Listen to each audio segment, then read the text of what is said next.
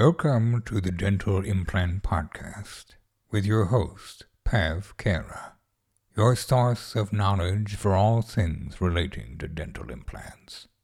I hope you enjoyed this episode. I hope you learned something valuable. I hope.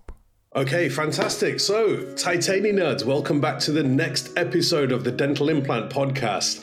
Um, I'm actually really excited today because I've got a uh, friend of mine from the States that, uh, Mike, we've known each other for a number of years now, haven't uh, haven't we? Yes. And uh, um, yeah, it's uh, I came across you as a as, as a fitness expert. Uh, I've been a client of yours buying your supplements for a number of years, and they're absolutely fantastic.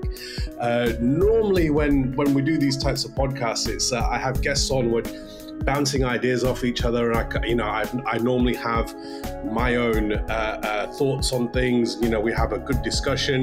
I am going to be overwhelmed with information today. I already know that because um, Mike is a real expert in his field. Um, Mike, uh, I'll get I'll get him to introduce himself in one moment. Uh, but what this guy doesn't know about uh, hormone optimization and the healing, and this is one of the reasons why I wanted to to get Mike on. Uh, as I said, I'm seeing a lot of patients coming in who just aren't healing the same, their bone qualities are altered, and systemically there's something going on. I know that, and this is why I wanted Mike on board, because hopefully he's going to shed some light into it. So I have no idea what direction uh, we're going to go uh, today, and um, I, I'm going to just be listening intently and trying not to let my jaw hit the floor. So just so you're aware, it is uh, two o'clock for Mike, and it's ten o'clock for me here. So I'm not a night owl. I normally wake up early in the morning. So if you if you catch me yawning, it's just because it's late for me. That's all that it is. Uh, so Mike, if you could introduce yourself, tell us a little bit about your background and history. And then, as I said, the main things I wanted uh, your opinion on, please, if we could, is firstly, systemic health and how important it is for um, uh, for healing and recovering from injury, um, and bone metabolism and soft tissue healing. So if you could give us a background on yourself first, that would be very much appreciated. Yeah, sure. I'd love to. Thank you. Well, I always describe myself as a fitness professional, but honestly, the more I think about it, the more I am a guy who has dealt with depression as early as I can remember, even as a child. And when I look at the trajectory of my life, when I look at all the different decisions I made in my life, all of it was to feel better. How do I make myself feel better? I'm depressed. No one understands my depression. Anyone who has depression, which is different from sadness, it's very frustrating when you talk to people who have never experienced depression because they don't get it. So it makes you feel really lonely, like there's something wrong with you. And often when you talk about depression, it'll be they'll look at circumstances and go, well, what are you depressed about? You're in shape, you look good, you make good money, you have a nice house, you have a nice wife. What are you depressed about? And that's the problem right there with the Western mindset, is that it's all based on what you have in terms of happiness. And none of those things make you happy unless you're happy with yourself, as cliche as it sounds. So I think my whole life has been focused on making myself feel better first. And that's how I got into hormone optimization. But before that, I did a lot of drugs and drinking when I was a teenager because I wanted to feel better. That didn't work. Then I got into fitness when I was a teenager, senior in high school, and I caught that fitness bug, especially in particular weightlifting. And that made me feel better. Then I cleaned up my diet. That made me feel better. Then I got into spirituality, and I, had, I have a degree in religious studies. That made me feel better. And then I started doing a bunch of jobs that I hated. That made me feel way worse. So then I started thinking, okay, I can't live the rest of my life like this. It's just not going to work. I'll commit suicide or drive myself off a cliff. And I don't say that in a cavalier manner. That, that's, that's a fact. So I got into this line of work because this is the only thing I've ever wanted to do. Fitness is the only thing I'm super passionate about. And I'm not going to be good at anything if I'm not passionate about it. And more importantly, yeah. I'm not going to be happy if I'm not doing something that I'm passionate about. And some may look at that as a luxury, and that's okay for them to look at it as a luxury, because I have to focus on my own life, not what other people think of me and my decisions. You know, I'm the one who deals with my mental health struggles, no one else. So I have to do what I need to do to improve my mindset. And that led me to hormone optimization when I was around thirty. When I was around thirty, I was dealing with hormone imbalances. My testosterone wasn't optimal. My D H E A in particular was very low, which is the ultimate stress management hormone. And it was just a convergence of personal life stress, professional life stress. This was early in my business, so I wasn't doing well financially. And then just emotional stress that I've carried throughout my life. And that's the most insidious, because emotional stress is often something your subconscious mind is dealing with. You're not dealing yeah. with it consciously. So imagine a sleeper cell that's just waiting to be activated. These Your subconscious mind is dealing with this stress all the time, and it's causing stress to you systemically, but you're not aware of it cognizantly. You're just not focused on it. And that's the problem, because if you don't know what the issue is, how are you supposed to address it? You know, if you yeah. don't know why you're depressed, how are you supposed to get healthier? And if you have a broken leg and you don't know how to get, you don't know what to do for treatment, how you how do you expect it to heal? So hormone optimization was a very direct path of, this is crucial to feel way better, because if your hormones are out of whack, if you have very low testosterone as a man or as a woman, because again, testosterone is not a male hormone. I hear these quote unquote experts on Instagram talk about testosterone. They always refer to it as a male hormone. Now, yes. if it were a male hormone, then women wouldn't have it. Just as estrogen is not a female hormone, because men have it as well. And you need to have a balance of testosterone and estrogen. Just talking about these two for now, there's a whole orchestra of hormones that are also important. But the one of some of the biggest misnomers is get your testosterone as high as possible and get your estrogen as low as possible. I'll tell you this, you can have the highest testosterone ever, but if your estrogen levels are depleted, they're very low, you will have no sex drive whatsoever. You will have no sex function, which is a fancy way of saying erectile dysfunction. You wouldn't be able to get You wouldn't be able to have sex if your life depended on it when your estrogen levels are extremely low. Someone could put a gun to your head and say, look, you have to have sex right now or I'm going to kill you. And you would say, sorry, you're just going to have to kill me because it's not going to rise to the occasion, pun intended. Now, estrogen is also really important for brain health. So you, do you want estrogen levels high? No, but you want it in the right balance. Just like you don't necessarily want testosterone super high either. You want it at the optimal range for you, which is going to be different for you than it is for me, than it is to the next five people we see walking down the street. So that's why it takes nuance with hormones. It's not as simple as let's get some blood work and say, okay, let's get your levels into these ranges and you're going to feel perfect, because we have an idea of what the optimal range is. But we don't know for sure until the person lets us, gives us feedback. You know, I've seen guys with a total testosterone of nine hundred, which is really high. And if you just looked at that, you would think, wow, this person's levels are off the charts. But then you look at their free testosterone, and this is what we actually have access to. So think about total testosterone as money in a savings account. And your free testosterone is the amount that you can access without penalty. So let's say you have a million dollars in the bank, but you can only access ten percent of it without penalty. So essentially you have one hundred thousand dollars. You don't have a million dollars, you have one hundred thousand dollars, because that's what yeah. you can access. So free testosterone is the same thing. If you have a total testosterone of nine hundred, that doesn't mean you have full access to all nine hundred of that. Let's say your free testosterone is one twenty on a scale of seventy to two hundred. It's going to be different testing methods in the U K versus the U S, and even at different labs here. That free number is the only one that really matters, because that's what you actually have access to. No. It's, it's, and, and testosterone goes way beyond just mood and getting physically stronger. It's also really important for bone health, as you alluded to earlier. So you talked about how a lot of your patients are coming in and their bones are not strong and they're in these inflammatory states. If you have really low levels of testosterone, low levels of estrogen, you're going to have really poor bone health in both men and women. So this, the and also testosterone is very important for heart health. So the benefits of each hormone are way more than just one singular entity. Now, D H E A is crucial for stress management, but it's also really important for heart health. It also plays a big role in sex drive. It also plays a huge role in mood. It has antidepressant effects. So when someone has really low D H E A levels, it's going to be impossible to feel your best. And that's what people really need to understand about hormones is this. Your hormones have way more impact on how you think and feel versus the other way around. So often you'll hear people say, yeah, I, I meditate to increase my D H E A level. Okay, that'll work to some extent. But if you had optimal D H E A levels already, you would have better meditation abilities. You would be able to get into that meditative state faster and for a more prolonged period of time.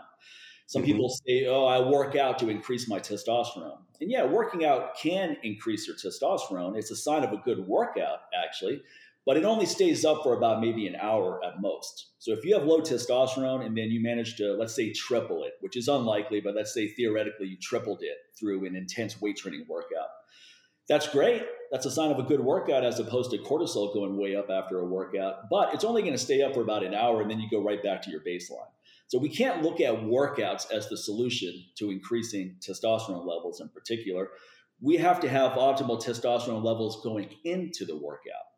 That's where you get the real benefit from it. Yeah. Testosterone is just one hormone. There's master control hormones such as insulin, leptin, growth hormone. These have even more profound effects. We we have a very unhealthy society now in the developed world. People are carrying way more body fat than they ever have. Insulin resistance is out of control. And you can look at how someone carries body fat as an indicator of what their hormonal profile is as well. It doesn't take the place of blood testing, but it's certainly a factor. And it's certainly something someone could do immediately. Someone watching this right now could go do the mirror test and see and assess to some extent what their hormone levels are. And what I mean by that is, you see more men now that carry body fat the way an overweight woman carries body fat. So a lot of lower body fat, stomach, legs, glutes. Okay, that's a sign that your estrogen levels are way too high. And that's why you have a proclivity for storing body fat that way. When you tend to store body fat in the stomach area, so let's say you don't really have it anywhere else that's visible, not in your legs or upper body, just mainly your stomach. That's a sign that your cortisol levels are very high. So you're in this adrenal fatigue type state. If you have a lot of pectoral body fat, that's a sign that you're converting way too much testosterone to estrogen. So while this is not a foolproof methodology to assess hormone levels, it's certainly one that plays a role, and it's certainly one that you can utilize. Now, here in Las Vegas, one of the most entertaining things to do is people watch. So you go to the Strip, you go to a place where it's heavily populated, and you just watch people walking by. And I have this terrible joke, but it's funny.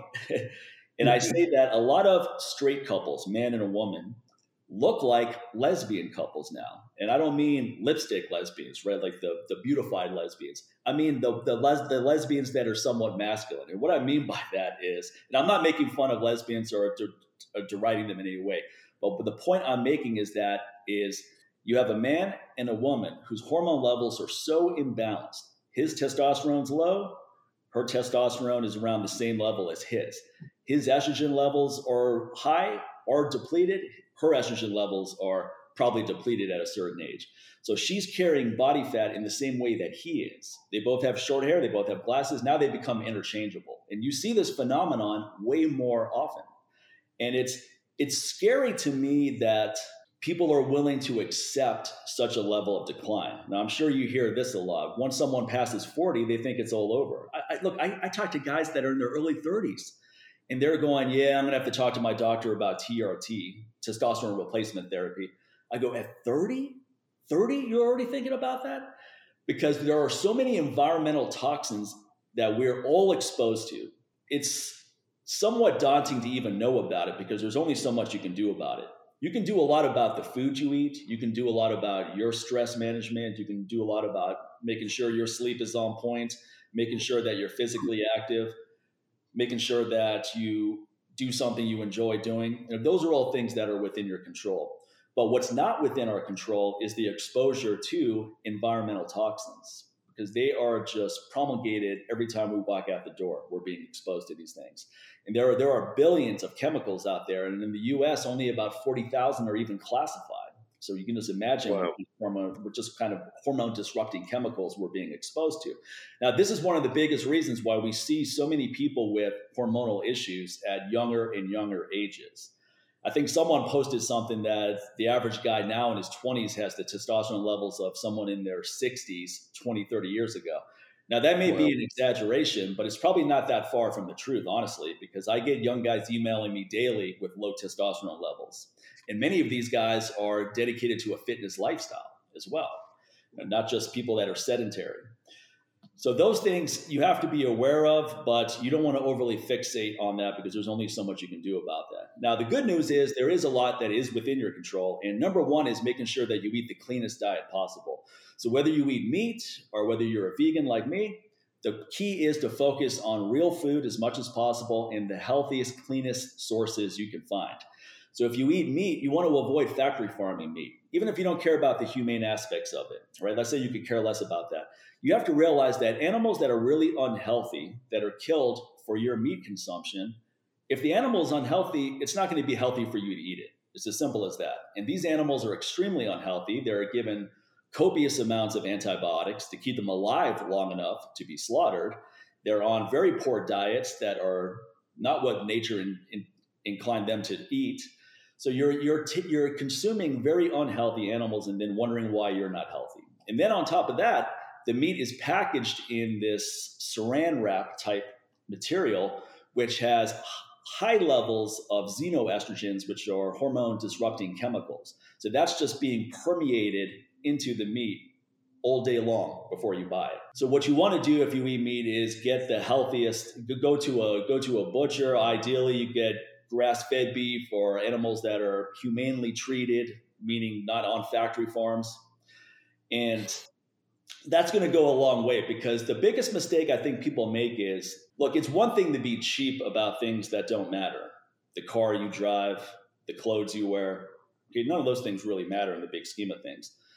But people tend to be cheap with the things that do matter, such as the food you consume. Right? You only have one body. If you you could drive your car into the ground and you can just go buy another one. You can always get another car. You can always get more clothes. But once your body has reached a tipping point of no return, that's it. It's over. Unfortunately, there's many things you can do way before it gets to that point. But what I'm saying is that the number one thing that you should be prepared to spend as much money as you can afford on for your own benefit is your personal health. So the food you eat is crucial. You, whatever you can afford, you want to allocate that to the healthiest food you can buy because that's going to have the most impact on your hormonal profile.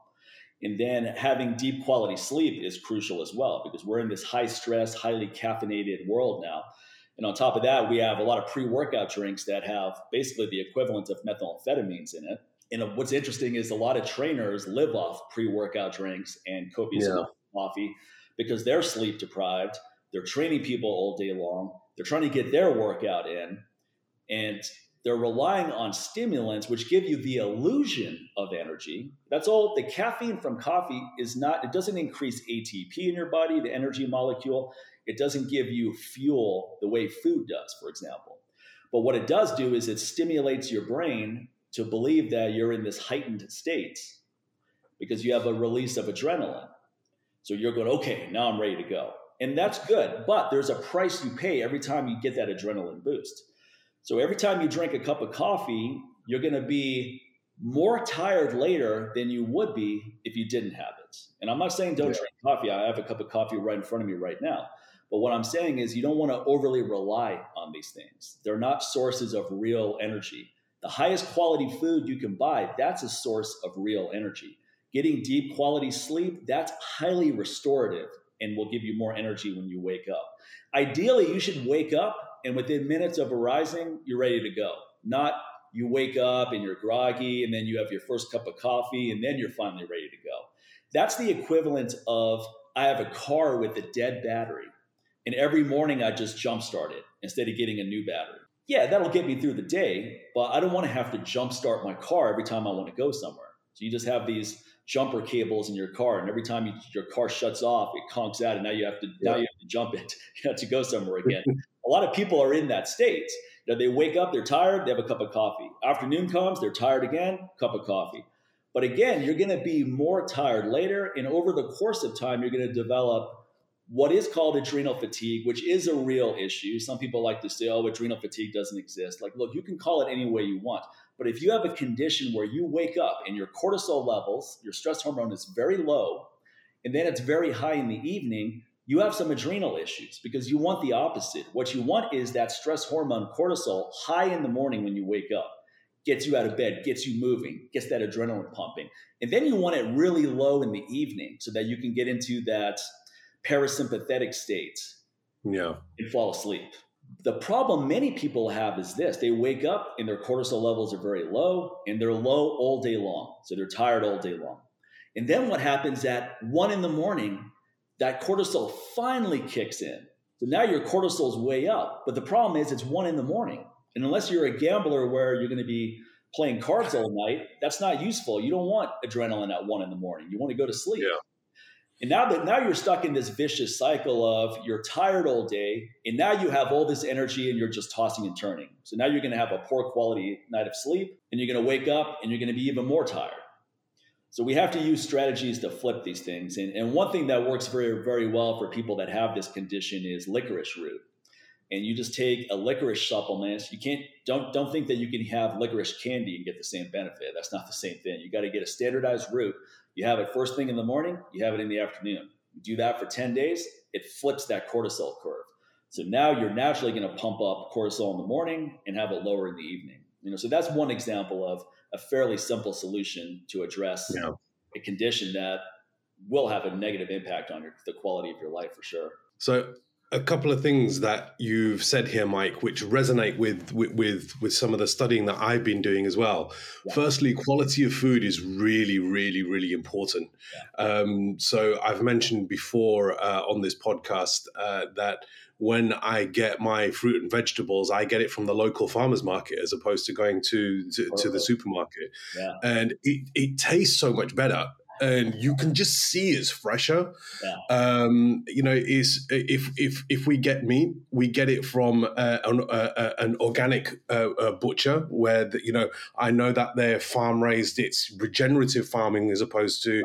And uh, I always say to my wife, because she was like, "Well, if you want this, I can't get it. You know, shall I just go to the local supermarket and get the meat?" And I turn around and say to her, "No." I said, "If we can't get it, I'd rather stick to a vegetarian or or, or vegan diet." Right. Um, and it's the same with. Uh, I mean, Mike, you'll know the, the benefits of, of olive oil as well. Is a lot of the olive oils on the, on the shelf that you get nowadays, they're cut with uh, with rapeseed oil and really cheap um, uh, vegetable oils as well, and that induces uh, systemic inflammation as well. So it's really important.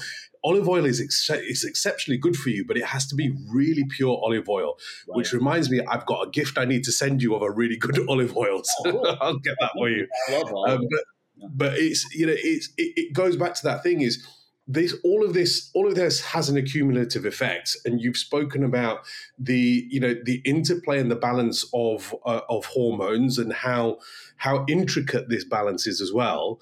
So how does that lead into what I'm trying to get to is the modern average lifestyle, not of somebody like yourself who understands this, but the modern average lifestyle of like the, my average patient who would come in. How is that? How is this lifestyle affecting their uh, their ability to heal? And is there anything that we can do to help them? Yeah. Well, I mean, with I mean, the, the more optimal your diet is, the less inflammation you're going to have. So the like gut, less gut distress you're going to have. And see, the thing about inflammation is that it's an immune response to a foreign invader. So when you have a high level of inflammation, it's actually, it's actually a healing process. Your body's dealing with damage, and this is the, how the healing process is initiated. You know, after you work out, your infl- inflammation levels are pretty high, and that's a good thing because that's inducing the healing process. Now, the problem is, is when you're chronically inflamed, and that happens from eating very high sugar foods, highly processed foods, foods with trans fats. Basically, anytime you eat out, no matter how healthy you try to make it, it's not going to be that healthy. In fact, it's probably going to be extremely unhealthy. I mean, there's a reason why food tastes so good when you go to a restaurant. And it's not because it has, it's not because they're thinking of your health as the primary motivator. Right? They're using the lowest quality oils that they can afford. They're not going to use olive oil or coconut oil. These are two really good oils.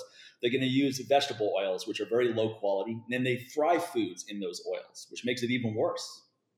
So, I mean, people that eat out often, it's almost impossible to be healthy if you're eating out often, unless you're eating something such as a salad and you're using olive oil as a dressing instead of some kind of ranch dressing where it's just really creamy and full of sugar and poor fats and chemical ingredients.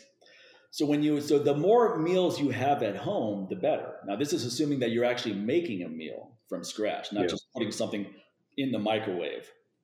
And for me personally, I like to focus on legumes, nuts and seeds, fruits and vegetables, mushrooms. I eat other things too, such as oatmeal, some grains, some quinoa, but legumes, nuts and seeds, fruits and vegetables, mushrooms, those are the cornerstone of my diet. And then I look for the mm-hmm. highest quality of each, so organic of each. Ideally, get go to a local farm like what you do. That's the best thing to do. And as you said, the food, people can argue that organic is a scam or that it's overpriced. Okay, fine. We can go back and forth on that all day long. But what we can't argue on is the fact that that locally grown food tastes way better than something that took oh, to get to the grocery store. I yeah. mean, when you get a tomato from a local farmer, it's a totally different experience than when you mm-hmm. get a tomato from even Whole Foods, an organic tomato from Whole Foods, because that had to be on a truck for who knows how long. It was probably frozen, and then it was put out in the aisles. So by the time it gets to you, it's not going to have the same level as nu- of nutrition as it did from inception, and it's certainly not going to taste as good. And mm-hmm. I think we can say that about any food, is that the cleaner it is, the, the better it's cultivated, the tastier it's going to be as well. And that makes it easier because a lot of people's taste buds are so desensitized mm-hmm. that fruits taste bland to them, for example. When I eat blueberries, strawberries, they taste sweet to me. It's almost like a dessert. When a lot of other people eat those who are desensitized because they're just inundating themselves with sugar from a variety of sources, to them it tastes like chalk. So one of the biggest challenges is getting people's taste buds retrained, and that's a process. Yeah. So you have to overhaul your nutrition. And rather than just cutting out a lot of stuff, I always say, here's all the things I want you to add to your nutrition program. Now, you can have dessert, but I want you to have all of these foods first. This is your dinner, fruits and vegetables, everything else. Now, if you still feel hungry, go ahead and have whatever it is you like as a treat. Now, the majority of the time, what happens is, is that people are not hungry, because when you eat real food that's very nutritious, you're giving your muscles, your cells, your liver, everything it needs to function optimally. And what happens then is that your satiety is shut off. You're no longer hungry because everything has been fed. You're not just not hungry because you have a lot of food in your stomach. You're not hungry because your body is nourished now. As yeah. opposed to when you eat, let's say something such as cereal, you can eat eight bowls of cereal in a row and still be hungry, because it's not giving you optimal levels of nutrition. You don't just want macronutrients, right? Macronutrients are protein, carbohydrates, fats. You want micronutrients, which are vitamins, minerals, polyphenols. Now, real food, such as everything I mentioned, has high levels of those micronutrients. Highly processed, manufactured foods may have high levels of macronutrients, primarily sugar and unhealthy fats, but it has virtually no micronutrients. You're not getting vitamins, you're not getting minerals, you're not getting polyphenols, you're not getting things that your body needs to function optimally. And what happens in that state is that you're always going to be hungry. We hear this from people that are dealing with excess body fat all the time. No matter how much I eat, I'm still hungry. And it's because they're eating foods that have no nutritional value whatsoever. So you never get the shut-off switch. And this mm-hmm. leads to a condition. When you eat really unhealthy foods for prolonged periods of time, you can develop insulin resistance and leptin resistance. And leptin is a hormone that we make in fat cells that communicates with your brain. So leptin is basically the equivalent of a fuel gauge in your car. When your gas is low in your car, you know that because the fuel gauge tells you that. And when it's filled up, you know that as well because the fuel gauge lets you know and it shuts off. It's not something that's arbitrary or you have to guess about. You don't just go, huh, I wonder if my gas is low right now. Let me pull over and fill it up. It's like, oh, you know, I think I put enough gas in the car now. Let me just stop. No, you don't have to guess. Now, your body, when it functions optimally, does the same thing. So when leptin levels start going up, your, your appetite starts going down and you shut off before nutrient spillover occurs. And what's nutrient spillover? Nutrient spillover is just a fancy way to say you consumed more energy than you needed. So now it's going to spill over into stored body fat. Now, when leptin is working optimally, you get the shutoff signal. So in addition to eating foods that are very high in mic- micronutrients, not just macros, the other thing that everyone can do that doesn't cost a thing, and you can start today, is to chew your food thoroughly. Many people just eat like a vacuum cleaner, especially people that are busy during the day. You know, you might only have twenty minutes for lunch. So you just consume all these calories as quickly as possible. Half the time you're doing it at your desk at work, or maybe you're doing it in your car on the drive somewhere. You're just ramming all these calories down and then getting right back to work. What you want to do is really take your time eating a meal. I mean, yeah. It should take over an hour to have dinner. That's how long, that's how much of a methodical process you want to have here, almost as a form of meditation. Take one bite, you chew it thoroughly, twenty, thirty times, swallow that food. Now you move on to the next bite. Now this may feel like a job initially because it's, it's, it's just so much different than what any of us are used to. No one really talks about the importance of actually chewing your food and how important digestion and gut health is to your overall health. But one of the best things you can do to improve your gut health is to chew food thoroughly. Now, there's a reason why we have teeth. There's a reason why we have to break down foods for optimal digestion. And then what you will find is the more you chew food, the less you will actually have to eat to reach that satiety point. When you eat food very quickly, your brain gets the shutoff signal after you've already overconsumed a lot of calories, because it takes a while for this signal to rise to the point where you get it. So when you take your time eating a meal, you will find that you're not stuffed, even if you eat a good amount of food. Like dinner's my biggest meal. I don't fast during the day. I have food during the day too, but I don't have big meals during the day. I have light meals, mm-hmm. protein shake, nuts and seeds, snacks. Dinner is my biggest meal. And it's a huge plate of food. I post what I eat on Instagram all the time. And it, it generally takes me at least an hour to consume this because I take my time. I'm not in a rush. So that, that will pay big dividends too. But when you don't, when you're in this inflammatory state all the time and you're in this acidic environment, you start leaking calcium from your bones as well to deal with that acidic environment. And when you're eating really high sugar foods, you're in this acidic environment. So you're leaching calcium constantly to quell that.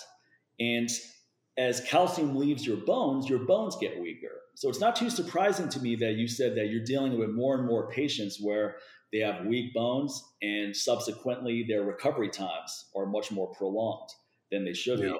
And a lot of that is poor diet, high levels of stress. That, that makes a lot of sense. Um, so I, there, there's there's one patient of mine where she, she springs to mind, and she springs to mind for a very specific reason. When she came in, she so Mike, one of, one of the clinics that I work at, we see people where they've got really bad teeth. They either have had all of their teeth removed or they need all of their teeth removed. Right. We put in multiple implants and give wow. them fixed teeth in a day. A lot of our patients are sick. Um, you know, they are generally a little bit older, a little bit overweight. Uh, this is one of the reasons, obviously, why we're having this discussion. Yeah. But there's one lady who springs to mind. She was absolutely fit, completely lean, and she uh, used to d- she delivers post for a living. Uh, and she doesn't use a van. She goes, I like walking, even in winter. She goes, I'll wrap up warm. I enjoy doing it. Right. Her blood pressure was textbook. It was one twenty over seventy. Awesome. Uh, I did I did surgery for her, and I saw her three three weeks later. You could not tell I'd done anything. I've never seen anybody heal so fast in my life. Wow. And this... And again, on the opposite end of the scale is the, my patients who are more overweight. They've got much softer bone, which is what I'm seeing, which makes sense with the systemic inflammation that you're saying, which starts to leach uh, uh, calcium out, out of the bones. Uh, we know that, you know, high levels of body fat also interferes with uh, vitamin D absorption, which we know is important for bones. You know, it's, it's, there's this very subtle, subtle interplay. And uh, we have all of uh, those uh, the, those patients that we struggle with as well. Yeah. And there's another lady that springs to mind as well. And this this ties in nicely with the nutrition aspects that we were talking about. Is I did the surgery for her. I saw her two weeks later because she was having some uh, some problems. And I, I was worried for, for her because it looked like she was not healing at all. I saw her two weeks later, um, and uh, uh, it looked like I'd only done the surgery yesterday, and I was like, wow, this is really not going well at all. I gave her a little bit of reassurance and booked her in another couple of weeks later to see how she uh, how she was getting on. And in that second two-week period, she'd healed so much faster. And she said to me that, Pav, in those first two weeks, I wasn't really eating. So she wasn't actually having the nutrition that she needs to actually heal from the process of having surgery done. In the second two weeks, because she'd had that little bit of reassurance from me, I saw a big, big improvement for her. So uh, one of my questions for you is, is I am, I am assuming that for our surgery patients, if a patient comes in to see me, they need this type of surgery. If they smoke, I turn around and say to them the importance of stopping smoking in its entirety. I said, if you smoke a little bit, it's not great, but we can kind of manage, but smoking a lot is definitely out of the question. Right. Should we then therefore be giving advice to patients, turning around and saying to them, look, you need to start a simple exercise program, even if it's a brisk walk for half an hour, four or five times a week. You need to make sure that you're getting good nutrition, basically the stuff that we're talking about. For me, that seems integral and part of the process. And I think that's probably a trick that we as surgeons are missing out on, that we're planning and executing this beautiful surgery, but we're not priming the patients uh, to, to, to, to heal particularly well. Is there any advice that you can give us there? Well, I, th- I think a lot of surgeons are not knowledgeable about nutrition either. So they're not going to talk about things that they don't have a level of expertise in. They focus on surgery. I'm not saying all yeah. of them, I'm just making a generalization.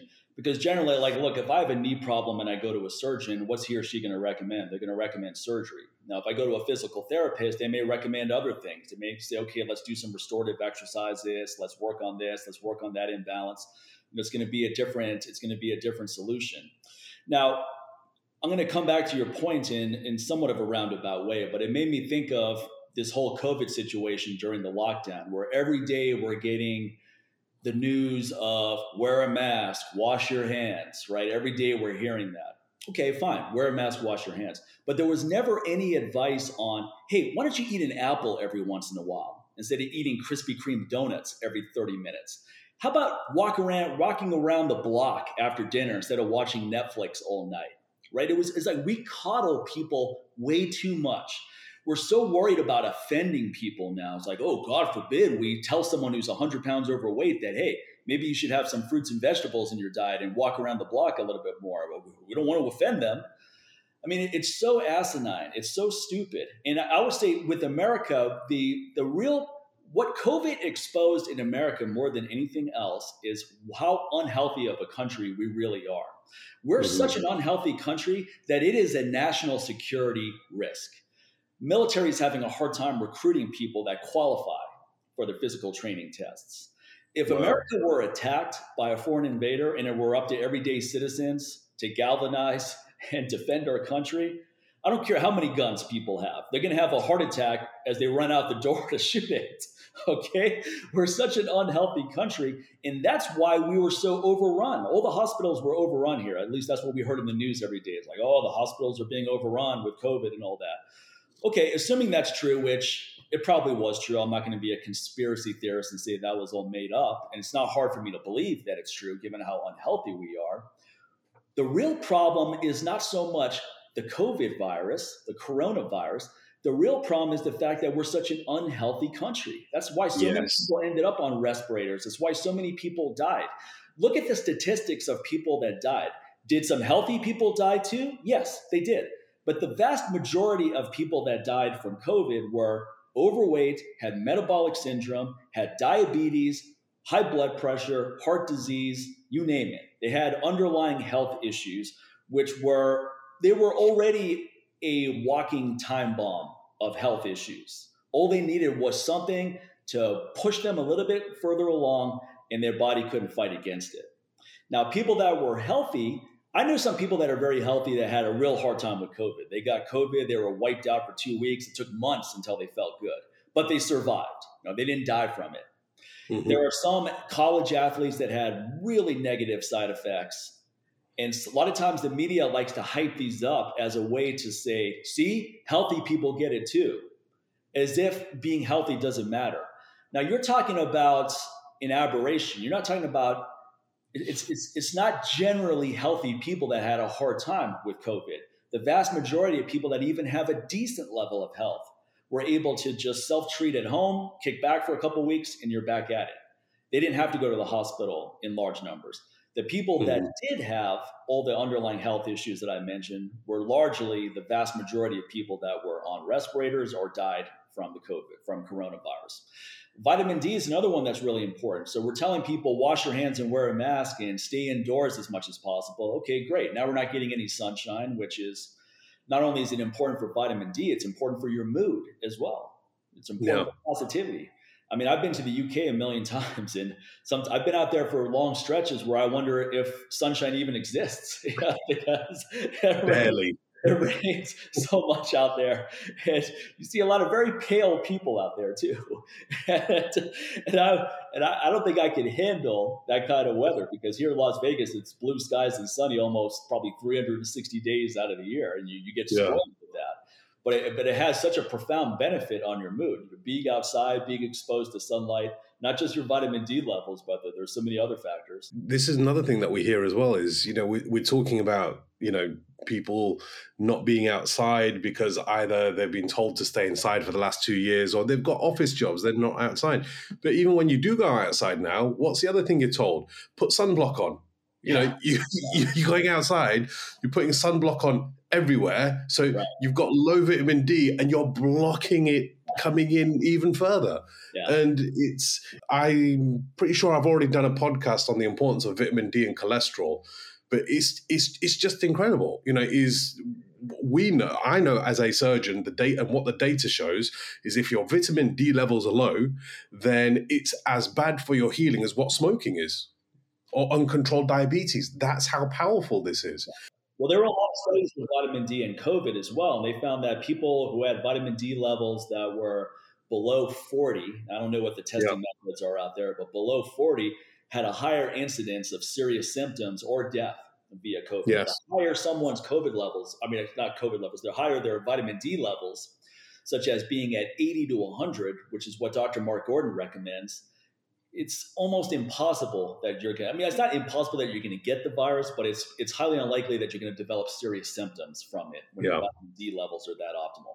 That's what the studies show. And there, there are tons of studies on this too. This is not something where it's just someone's opinion somewhere. Now, are they double-blind, randomized studies, perfect studies, control studies? No, they're not. But it's enough to give us some information that, hey, vitamin, look, vitamin D is important regardless of whether it protects you from COVID or not. Yeah. You shouldn't do it just because, oh, okay, I didn't care about vitamin D before, but now that COVID is looming, let me get on that now. No, vitamin D is important for your testosterone levels. It's important for healthy cholesterol levels, as you mentioned. It's important for bone health. It's important for mood. I mean, it's a hormone. It's it's, a, it's not a vitamin. It's a hormone. It has systemic yeah. effects throughout your entire body. It's really important for growth hormone as well, which is also really important for the healing process. If someone has really depleted growth hormone levels, they're not going to have the same healing abilities as someone with optimal levels. Yeah, I mean, it's... I mean, we could just keep talking about this. What what's really coming out for me is just the the the intricacies of of of all these balances that we're talking about. You know, one right. thing is interlinked to the next. So if what if one thing's not functioning properly, it just has a knock on effect and another knock on effect, and uh, it's it's, it's it, it it it is getting that balance. Yeah. Um, and I think that is probably one of the reasons. Uh, why we are seeing patients who are generally sicker, because over the last two years, uh, cortisol levels have obviously been increasing, either from people who are worried about the virus or worried that, you know, that, that their job's not secure anymore. I just think cortisol's gone through the roof over the last uh, couple of years. Absolutely. Combine that with media hype all the time. Right. Um, you know, one one of the worst things that you can do for for your brain and and, and for your emotions is actually listen to the news. Yeah. Um, you know, whether well, it, it doesn't matter what, what news source it is, yeah. is they all lie. It's all it's all right. bullshit basically. One right. of the best things you can do for your mind is just switch the T V off. Yeah. Uh, you know, Absolutely. and just turn t- turn turn the news off. Um, I, even if the news is accurate, and I'm not saying that we should put our head in the sands and not be aware of what's no. in the world. Yeah. Even if the news is accurate, ninety-nine percent of the time it's it's being inundated with problems that you can't do anything about. So now yeah. you have the stress of knowing about these things and also the feeling of being helpless about doing anything about it. Yeah. And like I said, I'm not saying that we shouldn't be aware of problems. I mean, human trafficking is one thing that I like to make people aware of, and it's a very daunting task because it's almost like a game of whack-a-mole. Every time you save some kids, more kids are being pushed into slavery. So it almost yeah. feels hopeless. It's almost, you almost feel, why even bother saving these five kids when these hundred kids over here are being pushed right into it? But you, you have to look at what you can do. So if you can support an organization like Project Child Save and they, you help them rescue ten kids, that's a proactive step. Yeah. You can't necessarily do anything about the two hundred kids over here right away. So you don't want to dwell on that and get depressed about it. Let's focus on what, what can I do over here to make a difference? Yeah. Because that's going to yeah. be more empowering. Yeah. No, I mean, th- this is, again, something that we've spoken about over the years as well. You know, I know that you uh, support some absolutely fantastic charities and you're a, a, a big adv- advocate for uh, animal rights. I know you've got a number of uh, uh, of rescue dogs as well.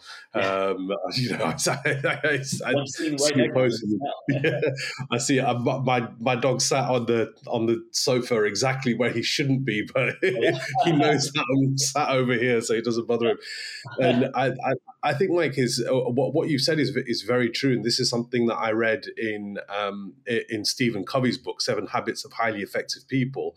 Is there's two aspects. There's there there's things that you have control over, and things that you don't have control over. If you don't have control over something, why worry about it? It doesn't matter what it is. If you've got no influence over it, focus on what you do have influence over, and that that circle of influence will actually increase. And as you said, is if you're supporting this charity and you're saving five kids, focus on the, because for those five kids it is life-changing, right? Yeah. So it's uh, I think it's it, it's very much a fact of, you know, this ended up being more philosophical than uh, than anything uh, th- th- uh, this evening, purely from a point of, you know, from from what we originally started to discuss. It's, you know, it, it's an overall philosophy of health, but that also comes down to uh, health of the mind as well, because if you're stressed up here, it's going to affect the the rest of your body as well. So um, what I wanted to mention to anybody who's listening as well, Mike actually has uh, his own podcast as well. Um, Mike, just remind me the name of your podcast again, please. Well, I do two things. I do the Live Life Aggressively show with my friend Sincere Hogan. That's on yeah. iTunes or Apple Music, wherever you find podcasts. And then it's not, I don't do it, I do, I do it more in a random manner, but I do a YouTube show as well. The Aggressive Strength Conversations, and that's something that yeah. I do sporadically. So I may do four episodes in a row, then I don't do it for three months. You know, so yeah. it's, it's more of a casual nature. The L L A show, we tend to be more on point with putting out an episode every two weeks at least. Yeah, yeah. So the, the podcasts are good. In this, I mean, the podcasts are good for me because I like to talk to interesting people, and that that's another mm-hmm. big stress for a lot of people is that, let's say you're someone who wants to make all these positive, proactive changes in your life, but everyone around you is negative. That's just yeah. your circumstance. So you're trying to get in shape and your friends are going, oh, what are you, a workout guy now? What are you going to compete in the Olympics? Come on, let's go have a drink. It's like, what are you, a health nut now? You know, you're dealing with that. Or you're at a job, you go, man, I can't stand this job. I want to get into this. Like, oh, that's never going to work. You're not going to make it from that. And look, I mean, you have to have a belief in yourself for whatever you want to do. Because when I got yeah. into kettlebell training in two thousand two, nobody – Nobody, and I mean nobody, thought that was going to be a viable way to make money, but I did, and I'm the only person that mattered because other people aren't living my life. You know, I had that belief that this is a great training tool that the masses, or at least enough of the masses, are going to want or be attracted to, that I can make a good living doing this, and that that proved to be true. But you have to have that belief in yourself. Now, it's hard to have that belief in yourself when you're just bombarded by negativity by everyone in yeah. your circle. So sometimes you have to just be the lone rider and just leave all of that negativity behind. I mean, I don't have anyone in my life that is a negative influence at this point. They don't come anywhere near me. I wouldn't let anyone tell me what I'm capable of doing or not capable of doing. But I don't even like talking to people that have this scarcity mindset. I don't like talking to people that you bring up things that are really good for your health, and the first question is, oh, is it expensive? It's like, who cares if it's expensive if you need it? You know, if you have yeah. depression like me and you can do something that makes you feel better, I don't care how expensive it is. I'll pay it. You know? do it. Yeah. Because who wants to deal with that all the time? I think too many people get too, way too comfortable with, with being in this diminished state. You know, why do we even have to inspire men to want to be physically strong and in shape? Yeah. When I was growing up, everybody wanted to be strong and in shape. We're watching people like Stallone and Schwarzenegger and Carl Weathers in Rocky movies and Predator, and everybody wanted to be like those guys. We're watching yeah. Van Damme movies, and everybody's going to karate class on Monday and taking kickboxing lessons and all that, because those were our unofficial role models. I mean, all of us who got into working out in the nineteen eighties, it was we were all inspired by the same people in the movies. Yeah, yeah I want to look like that. Yeah, I, I, I remember watching Commando. I remember yeah, watching exactly. Total Recall. And I was just like, yeah, you know, I used to go lifting lifting yeah. tins of beans like this, going, yeah, if I do enough of these, I could look like that. Watching that. Yeah, yeah, you can't wait. Because, but because innately you knew as a man that, hey, that's what you should have. Now, you don't have to take it yeah. to the level that those guys have, but you want to be in that direction. You know, you want to be a guy who can do a pull-up. You want to be a guy who can do ten push-ups. You want to be a guy who can walk five miles or run fifty yards if you have to, right? This is hardly a high bar of fitness I'm talking about here, but very few people can check each one of those off, and they yes. become comfortable with that state. You know, you should want to be physically strong because that's going to make you more mentally strong as well as spiritually strong. Because one of the benefits of working out, it's not about just building muscle and lifting heavy weights. It's about putting yourself purposely in a situation that is uncomfortable and persevering through that.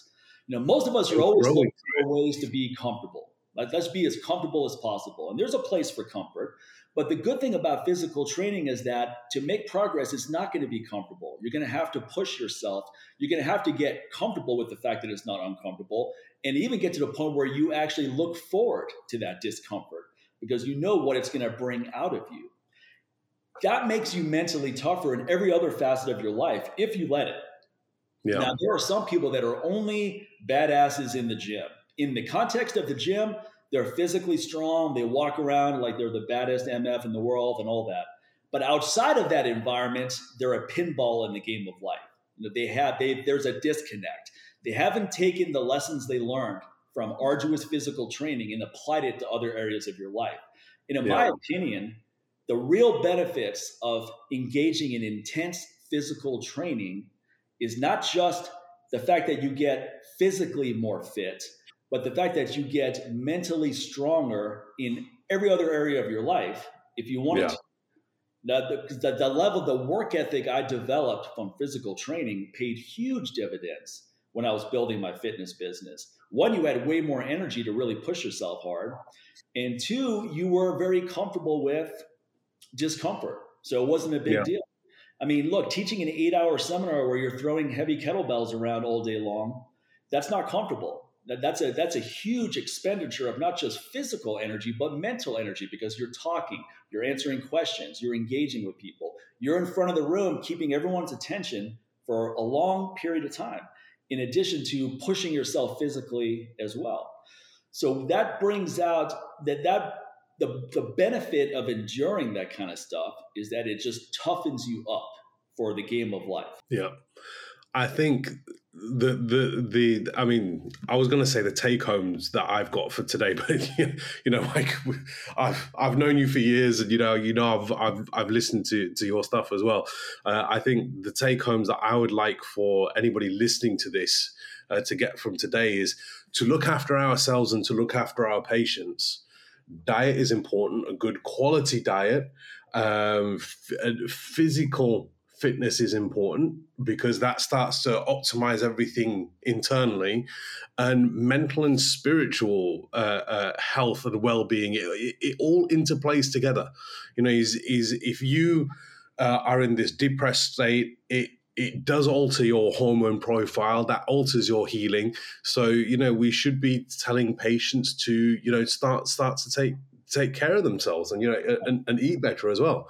And as I said, I've mentioned already, I had that one lady where for two weeks she just did not heal because she wasn't eating properly at all. And then, you know, the following two weeks she healed really quickly. And that's just the power of nutrition. Right. I've mentioned another lady who just healed like lightning because she was just physically fit on a daily basis. I think we need to start pushing this to our patients a lot more and turning around and saying to them that, look, we can do the surgery, we can put these implants in, into your mouth, but we need your help if you can look after yourself better, that you're just going to get a better response from what we do for you. I think that's um, the point is what what responsibilities should the patient be willing to take on? Yeah. Process. And I think the mistake a lot of p- patients make is they go to a doctor, they go to a dentist, and they're expecting you to solve their problems for them. It's like, mm-hmm. oh, your cholesterol is really high. Here's a Lipitor prescription. It's like, oh, your teeth are all rotten. We're going to take them all out and put new ones in. Solution solved. Okay, but what can you do as part of this process as well to derive the maximum benefit, as opposed to yeah. just following direct, just going to a doctor for a solution for every problem you have. And yeah. I think that we, we have such poor priorities when it comes to things. And here's what I mean. Like if I tell some, like, like when people hear about my diet, like again, it's fruits, vegetables, legumes, nuts and seeds, mushrooms, some grains. They're like, okay, that's all you eat. They act as if I'm a health nut. It's like, I'm a health nut because I focus on eating real food, stuff that actually yeah. exists in nature that was intended for my body. That yeah. makes me a health nut. Now, someone who eats a bunch of processed garbage, they're eating ice cream all the time, they're eating cakes, they're eating cookies, that's a normal person. But someone that actually eats real food is some kind of aberration. You're a health nut. It's like, I'm a health nut because I eat the foods that were intended for my body to function at its best. And then people always feel like they're going to be deprived. It's like, well, you never have cake, you never have this. I was like, well, look, here's the thing. It's kind of like Neo in the Matrix, right? He didn't yeah. he didn't have to dodge bullets anymore. He could just stop them. So what I'm saying is that when you get used to eating really healthy food, it's not that you can't have unhealthy food if you want to. It's that you don't want to most of the time. Yeah. I'm not even remotely tempted. When I walk past cinnamon buns or donuts or cakes and cupcakes and all this stuff, it has no effect. It's not something I'm like, oh, I better get out of here before I buy three cupcakes. No, that's just uh, that stuff just goes right by. I could care less because yeah. I've been eating healthy for so long. Now, do I have that kind of stuff every once in a while? Yeah, sure. One guy was asking me at the, this dog park I go to. He goes, you know, what do you eat on your birthday to, to just, just to celebrate and all that? I go, my birthday? I'm not a twelve-year-old girl, okay? If I want to eat something, if I want to have cake today, I'm going to go have it. And I'm going to have it guilt-free. I'm not going to worry about it at all. I'm not yeah. saying that you can't ever eat something that's unhealthy again. You can have that stuff if you want to from time to time. But my point is, is that when your body gets used to healthy food and your taste buds adjust to it and you feel the energy from it, you feel incredible and your mood is good and you're energetic, you're not going to want to do anything that takes you off that path. You know, that's the whole point I'm making. Like, look, I used to drink a lot of alcohol when I was in high school, and I used to drink a lot of alcohol when I was in college, and I would be hungover all the time, and I felt like crap. And then I was using that as a way to feel better, to treat the, my depression, but it wasn't helping. It was making things worse. Now, I don't tell myself that I rarely drink now, but if I want to have a drink, I will have it. But I rarely ever want to have it. I mean, I have bottles of wine in the house that people have given me. I've got vodka. I've got all kinds of stuff right ten feet in front of me. And I'm not remotely tempted to have it. I never have a drink in the house by myself, ever. It doesn't mean that I can't ever have a drink again. I don't tell myself these absolutes like, okay, you're never going to have a, any alcohol ever again. I don't tell myself that. But what I find is that I don't really want it because it doesn't make me feel good anymore. You know, having a hangover does not make me feel good. It can make me, if I have three or four drinks, I could be depressed for five days because you know, my biochemistry is delicate. So one, once you finally get to a place where you're going, okay, this depression is not gone, but I feel like I'm on top of it. Like the way I equate it is here's, here's the strength of my depression. And when, when my strength is down here, the depression is overwhelming. It's in the forefront mm-hmm. of my brain. But if I can get myself healthier, where now my strength is just above that depression, the depression is still here, but I have the strength to deal with that. Now, yeah. now it's in the back of my head. It's not in yeah. the forefront anymore. So I'm not saying that all of this stuff is magic, such as you've had lifelong depression and you just optimize a few hormones and now you're going to feel like a million bucks for the rest of your life. No, it's not that simple. But you're going to feel dramatically better. And the yeah. stresses in life that we all deal with are not going to go away, but your ability to handle them is going to be far more pronounced. And that's the yeah. best you can ask for. Yeah. I think people, my, my colleagues listening to this will probably appreciate now why why I, I've been following you for, for, for years, um, you know, is because you're an absolute fountain of, of, of knowledge, Mike. Thank you very much for for for for, for coming on this evening. Uh, what I would say to, to to anybody who's interested in learning more, right, if you want your mind blown, go to Mike's website, which is mike mahler dot com, M A H L E R dot com. Uh, Mike, have you still got your... Um, Uh, the audio files for hormone optimization that you can get from there? Yeah, I have an eight-hour lecture series, very comprehensive, yeah. which comes with notes as well. And that's that's that's where I started my, my journey with you. I was like, uh, you know, I was like, wow, what's this about? And I was like, I, you know, I purchased, downloaded that, and uh, it was it was a real eye opener for me. And uh, anybody who's listening to this who wants to learn more, I'd recommend listening to to that, because I mean, this is just a tiny snippet of of of of Mike's knowledge. But uh, as said, if you go uh, uh, to his website and download, uh, uh, purchase and download the, the, the audio stuff. Uh, look at Mike's supplements as well. I get Mike's supplements all all, all the time. Um, uh, I've not I've, I've not placed an order for a while, and I don't feel as good for it. You know, it's it's it's just one of those things. Is I ran out and I thought, oh, I'll order it next month, and I just keep forgetting. And and, and and you know, the last two two last couple of months, I've not been feeling as great. So you know, it it is you know, as I said, I've I've known Mike for years. He, I, I do. Um, uh, I, I I do uh, order his products, and I can I can say from personal experiences, I, I feel a lot better for it. Um, so I just want to add one thing is with my website. You know, keep in mind, I, I am a businessman. I, I sell nutrition supplements that I design. I think they work great, but like like everyone else, I have to make a living. Now that said, I also give away a ton of free information. So if you're yeah. someone who, look, I want to learn a little bit more before I invest in that course, that's fine. I totally understand that. I have tons of free articles on hormone optimization.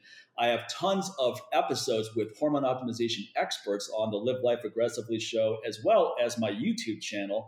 In fact, I have two episodes with Doctor Mark Gordon, who in my opinion is the foremost hormone optimization expert in the world. And then my friend, Doctor Julio Garcia. So that's three episodes that are completely free, that are very comprehensive, yeah. where you can just delve into this field more before you invest a dime. Because I'm a strong yeah. believer in sharing information with people that's going to improve their lives. And if I can establish value with people doing that, they're going to be way more inclined to support my business. So rather yeah. than just saying, hey, just go buy my supplements, it's like, no, no, go educate yourself on this field, and then you'll understand why my supplements make sense for you, and whether yeah. which ones are going to be a fit for you. So, th- so that would be my suggestion as well, is just delve into, th- this is a very important field to understand, and you want to work with an expert at some point too. This is not something you just want to try to figure out for yourself. So if you can find a good anti-aging doctor or a good hormone optimization doctor or a naturopath, someone that can guide you through this process, do all the lab work, make the right recommendations, basically a guide. Now that's going to yeah. have huge dividends, because I can tell you one thing, there are so many exciting developments in the pipeline right now. One thing that's huge in the U S are peptides, things such as tesamorelin, yeah. which ramps up your own growth hormone production, things such as T B five hundred and B P C one fifty-seven, which are very healing compounds. You know, these are the kind of things that would actually help your patients with healing as well. I don't know how readily accessible they are in the U K, but in the U S, they're becoming more and more accessible.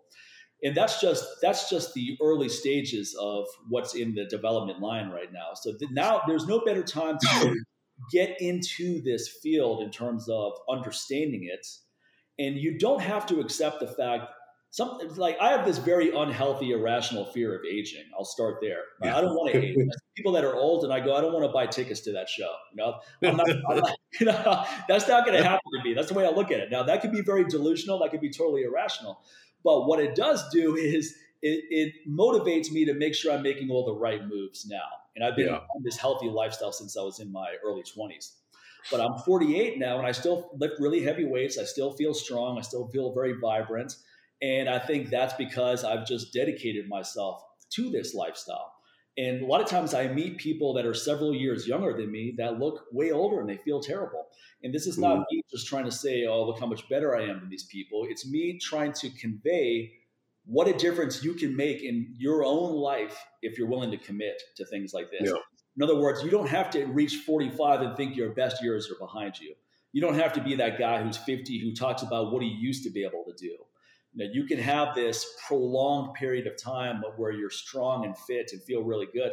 I mean, just look yeah. at some of the people that we all idolized when we were in our teenage years, people like Schwarzenegger and Stallone. Those guys still work out now. They're in their seventies and they're still jacked. Yeah. They're still training hard. And some people will say, well, they're on T R T, they're on this. So what? A lot of people are on those things and you wouldn't even know they work out because they're just taking it and not dedicating themselves to a fitness lifestyle. And at yeah. a certain point, hormone replacement does make sense for everybody, for men and women. So that's one thing I also want to leave is that I'm not anti-hormone replacement at all. I don't think mm-hmm. it should be the first step, especially for someone at a certain age.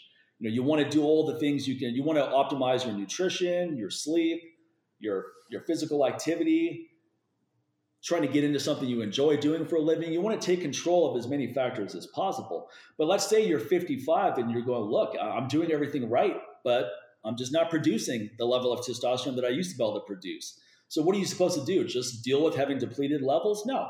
At that point, T R T replacement makes sense at that point. Yeah. It just shouldn't be the first step on this path, in my opinion. It should be more of yeah. the last step where we've tried everything natural to make you feel great, to no avail. So now let's move on to the next progression. Yeah, makes sense.